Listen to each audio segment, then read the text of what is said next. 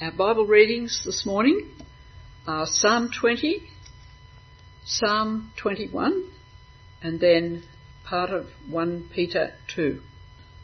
We start with Psalm 20.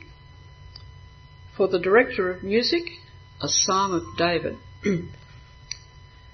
May the Lord answer you when you are in distress.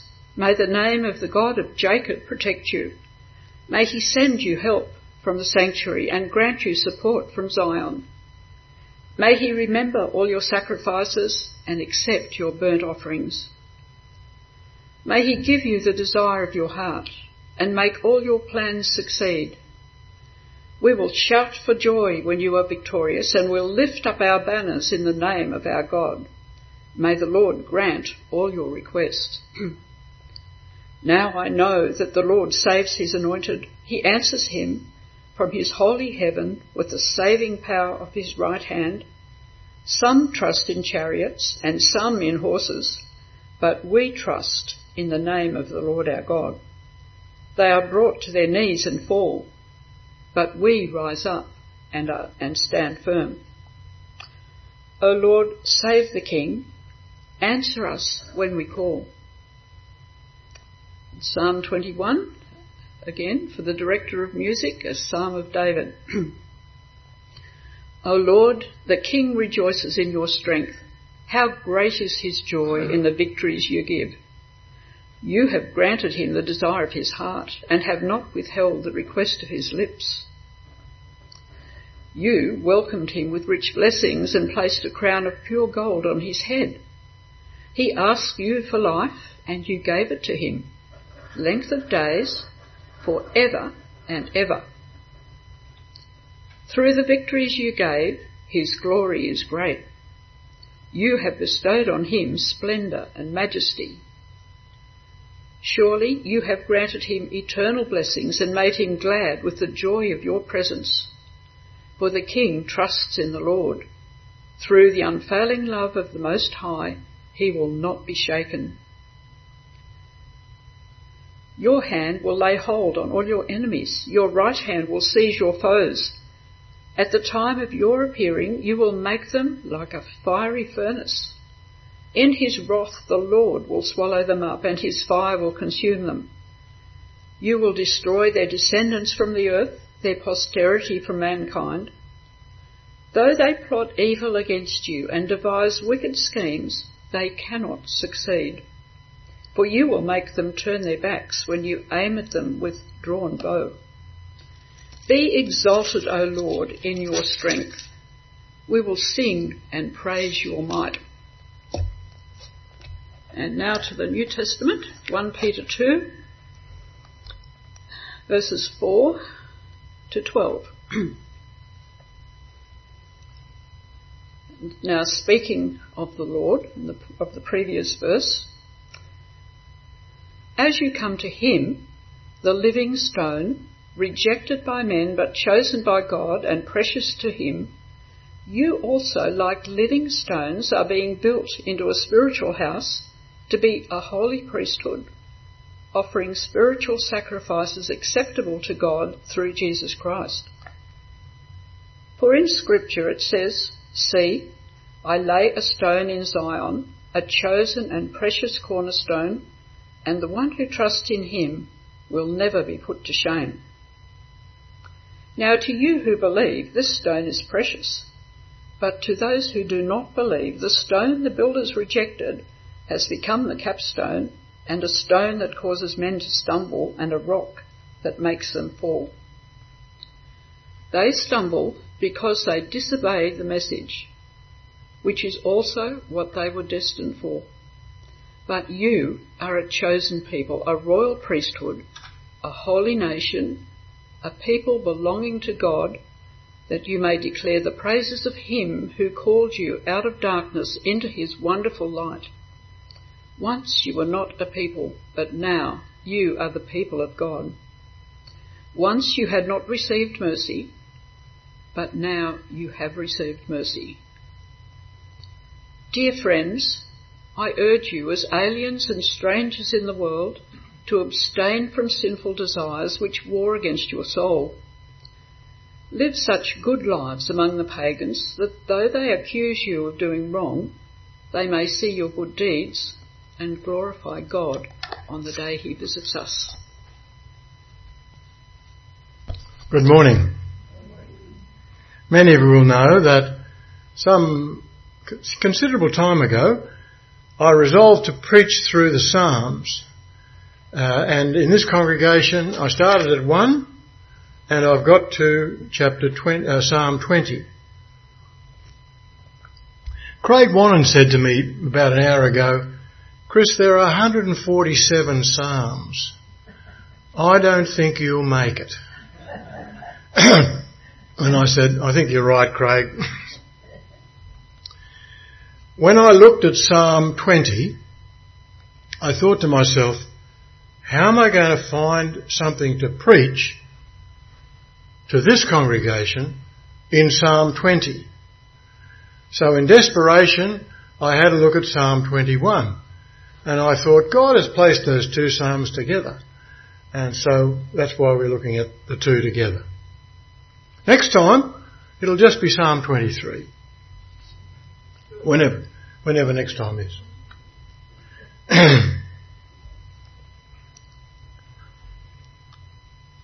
Do you know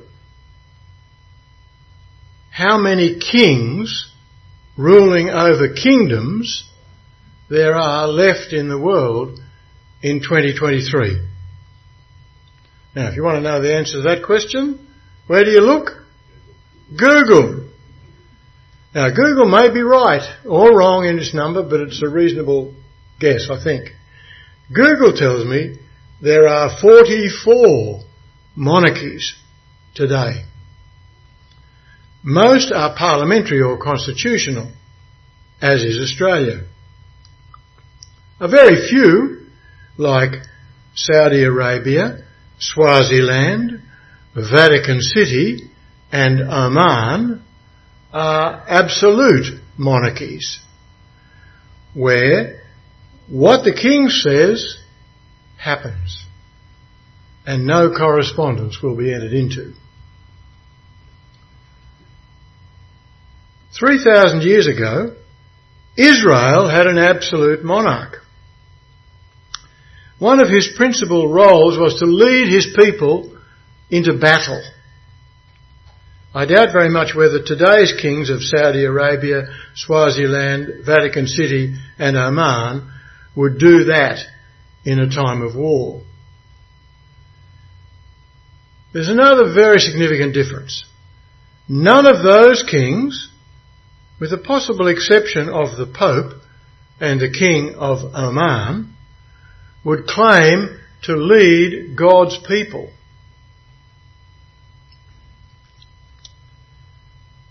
Psalms 20 and 21 feature God's King leading God's people.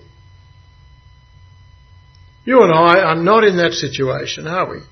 In fact, there's no nation on earth like that, nor has there been one for 2,000 years.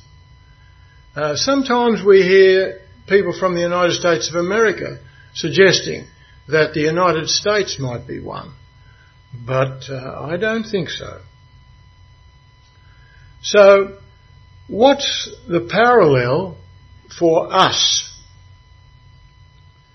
We Christians are God's people, are we not? We read a few moments ago from Peter's first letter, chapter 2, verses 9 and 10. Remember, this is written to Christians. It's not written to Jews, it's written to Christians. So, sorry, you are a chosen people, a royal priesthood, a holy nation, God's special possession, that you may declare the praises of Him who called you out of darkness into His wonderful light. Once you were not a people, but now you are the people of God. Once you had not received mercy, but now you have received mercy. If you have bowed the knee to King Jesus, if you have asked him to forgive your sins, excuse me, I just had a horrible feeling that I didn't switch my phone onto silent. I was right. Uh, praise the Lord, nobody rang me. If you have bowed the knee to King Jesus, if you have asked him to forgive your sins and save you, then you are a part of God's people today. Jesus Christ is our King. Let's look together at Psalms 20 and 21 and it would help if you opened that section of in, in your Bible so that you've got the Psalms spread out in front of you. Let's see there, see what we can find there concerning God's King and God's people. These Psalms relate to a time of warfare. God's congregation is led by God's anointed king. God's congregation is led by God's anointed king. The future of one is tied to the future of the other. So much so that deliverance for the king means deliverance for God's congregation. Hence, the prayers for the king are also prayers for the congregation. Psalm 20 verse 1. May the Lord answer you when you are in distress. May the name of the God of Jacob protect you. May he send you help from the sanctuary and grant you support from Zion. So first point, God's congregation is led by God's anointed king. Secondly, God's anointed king and through him God's people trust in him. Psalm 21 verse 7. For the king trusts in the Lord, and through the steadfast love of the Most High, he shall not be moved. Now I've quoted that from the ESV because it translates a critical Greek word there as steadfast love and not just love, which is how the NIV translates it. It means steadfast love. It refers to God's covenant commitment to His people. Well, there are the first two things. Third thing, God saves His anointed king and through him, God's people. God saves His anointed king and through him, God's people. Psalm 20 verse 6. Now this I know, the Lord gives victory to his anointed. He answers him from his heavenly sanctuary with the victorious power of his right hand. How does all this work out? Psalm 20 verse 7. Some trust in chariots and some in horses, but we trust in the name of the Lord our God. We, in verse 7, is God's congregation, God's people.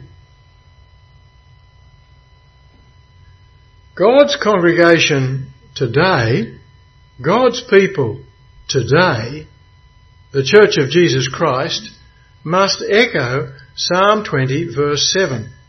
Not only in our congregational prayers, the hymns we sing together when we meet, but in our life together. God has greatly blessed us in this congregation with our ministers, our elders, musicians, tech people, ESL leaders, youth and kids church leaders, those who serve us unseen by cleaning and repairing the building, working in the kitchen, so I could go on. And I've been hanging around churches for many years, as you might have guessed. and this, my, in my experience, this building is the best church building I have ever been in. It is so good. because of all our blessings, the people, the buildings, the building, we in this congregation must make a special effort not to trust in the chariots that I've just mentioned. If this building were up near Wallsend somewhere, it might collapse into a mining sinkhole. Praise the Lord, there are none under here to my knowledge. So I think the building's going to stand, but we need to be careful not to trust in chariots or in horses. If we don't trust in chariots, if we don't trust in horses, who or what should we be trusting in? The name, that is the power of the Lord God, of course, as Psalm tells us. This is just ordinary wisdom when you think about it.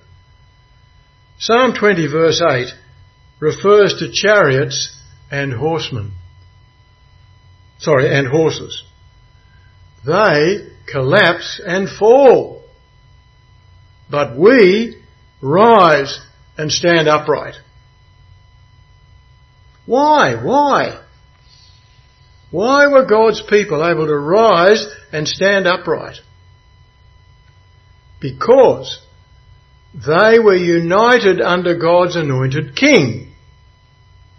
Psalm 21 verse 7. For the king trusts in the Lord, Yahweh, and through the steadfast love of the Most High, he shall not be moved. Is Gosford Presbyterian Church able to rise and stand, stand upright, regardless of any future shock, like the one caused by COVID-19? Of course. How? By being united under God's anointed king. Now comes the question. Who is the anointed king of Gosford Presbyterian Church? King Jesus, of course. Good answer. The anointed descendant of King David. Why do I say that Jesus is the anointed one? Because that's what the Hebrew and the Greek words used in the Bible mean. That's what the words Messiah or Christ mean. Same thing. Kings were appointed to office by a religious authority pouring oil over their heads. That's what anointing is.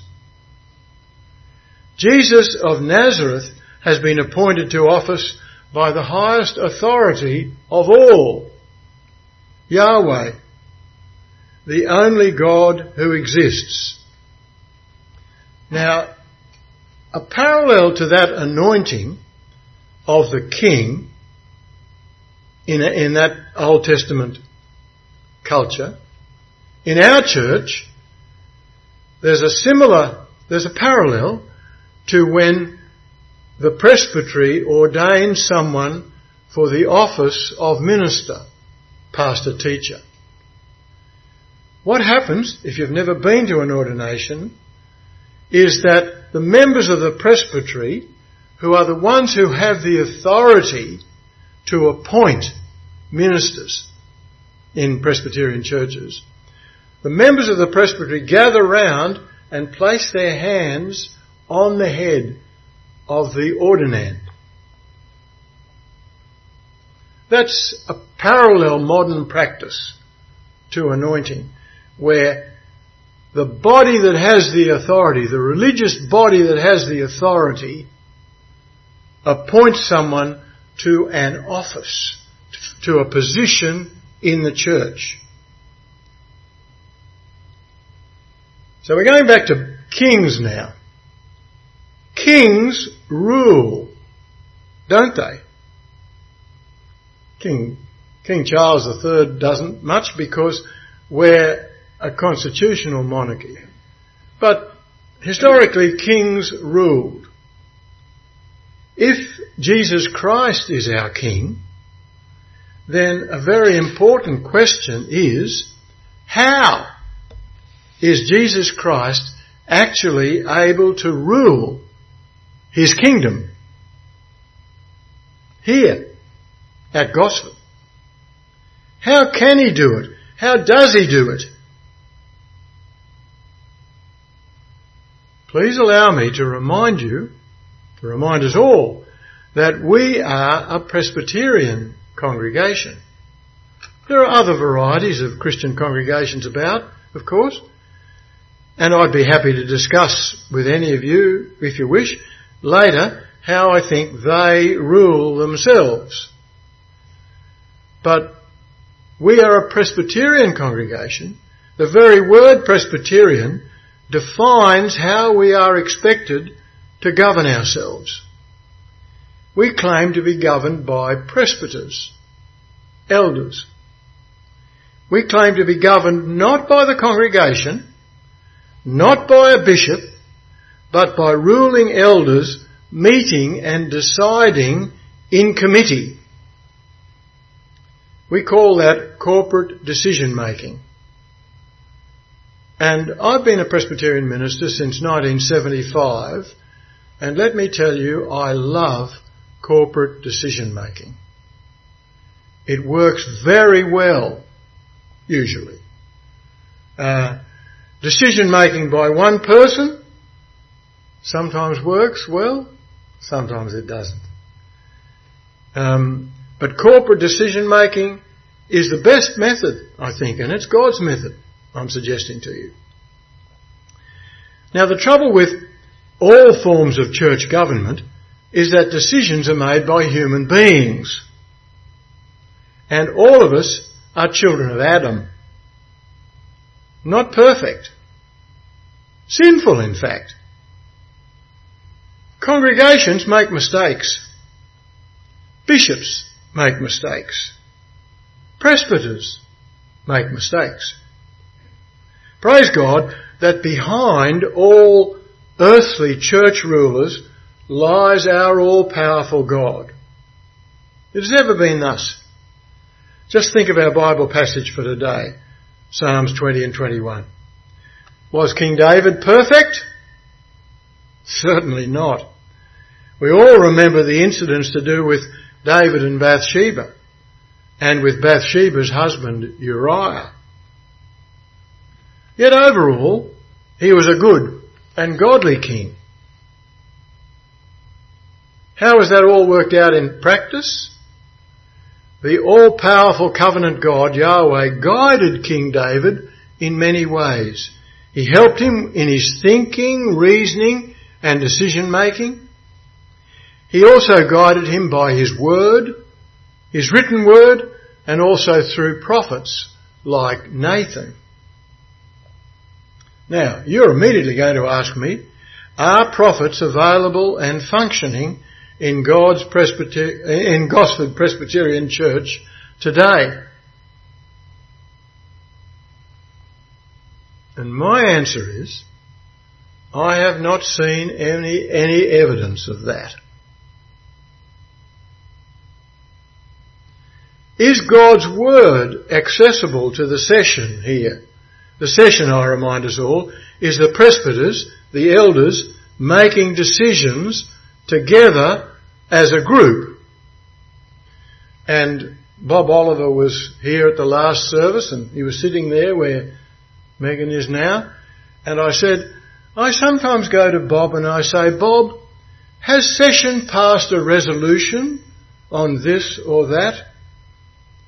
And Bob then sometimes scratches his head and says, I'll check the minutes. Um, that's that's the way Presbyterian government is supposed to work. Corporate decision making.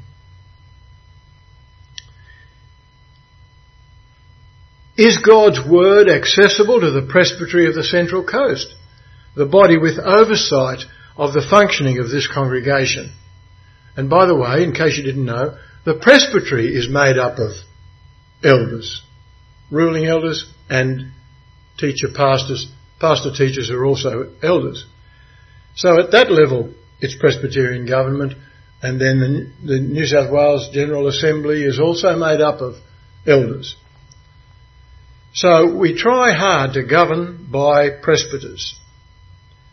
Um, is God's word accessible to the presbytery of the Central Coast? For example, did God's word guide our presbytery when it sustained the call that this congregation extended to the Reverend Matt Ham? It seems so to me. Was God's word the only influence our, our presbytery had as it made its decision? I pray not. I pray that God sovereignly guided the presbytery in its decision making. I pray the same for our session as it makes decisions affecting the life and work of this congregation. And so should you all.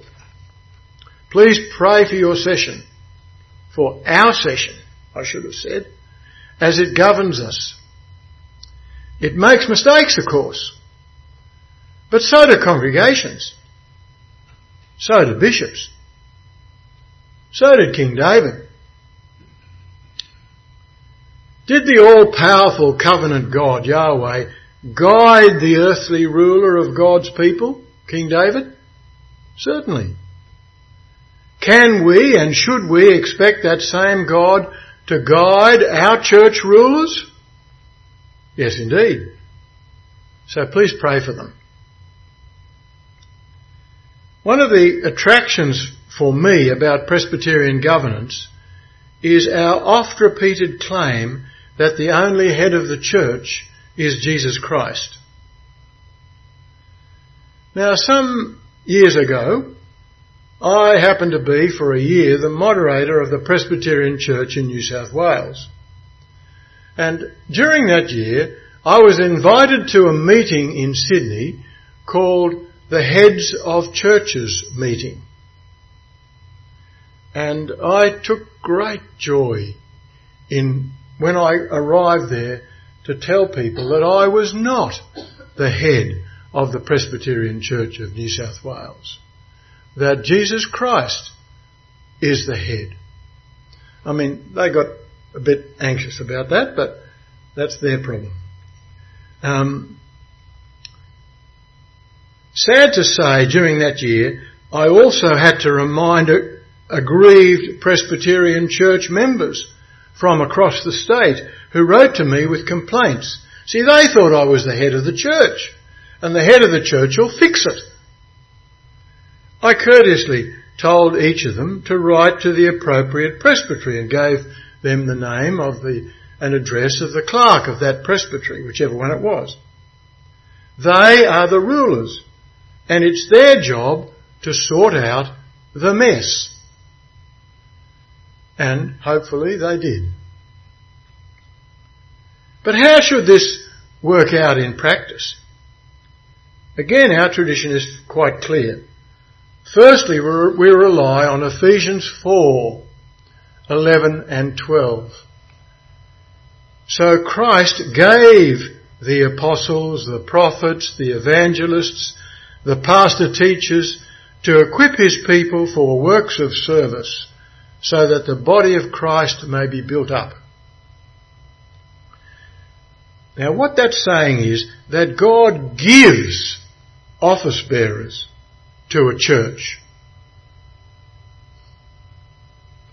And one of the apostles given by Christ to his church, a man called Peter, sorry, Paul, had this to say to his representative Titus.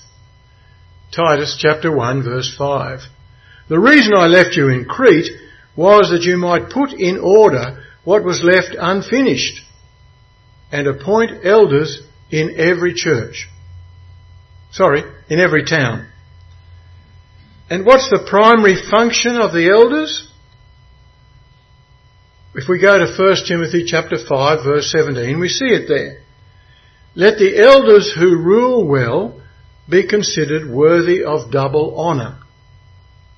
Now, I sometimes frivolously remind people that the Greek word translated there double honour could also be translated double stipend.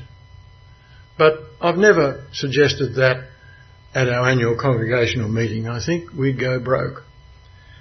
But you get the idea. So God has given to congregations the gift of elders, which includes pastor teachers. And this same God has delegated his ruling function in the congregation to the elders. A very serious and daunting task. Occasionally when I've been moderator of a session, I've said to them, alright, now you've had all the good stuff, now you're going to have to take a decision, a, a, a very difficult decision. It's not easy, but that's your job. And with varying degrees of pleasure, they, they did. We Presbyterians historically have expressed this fact in this way. Now this is 17th century English, so just bear with me, it's a little bit stilted, but it's good.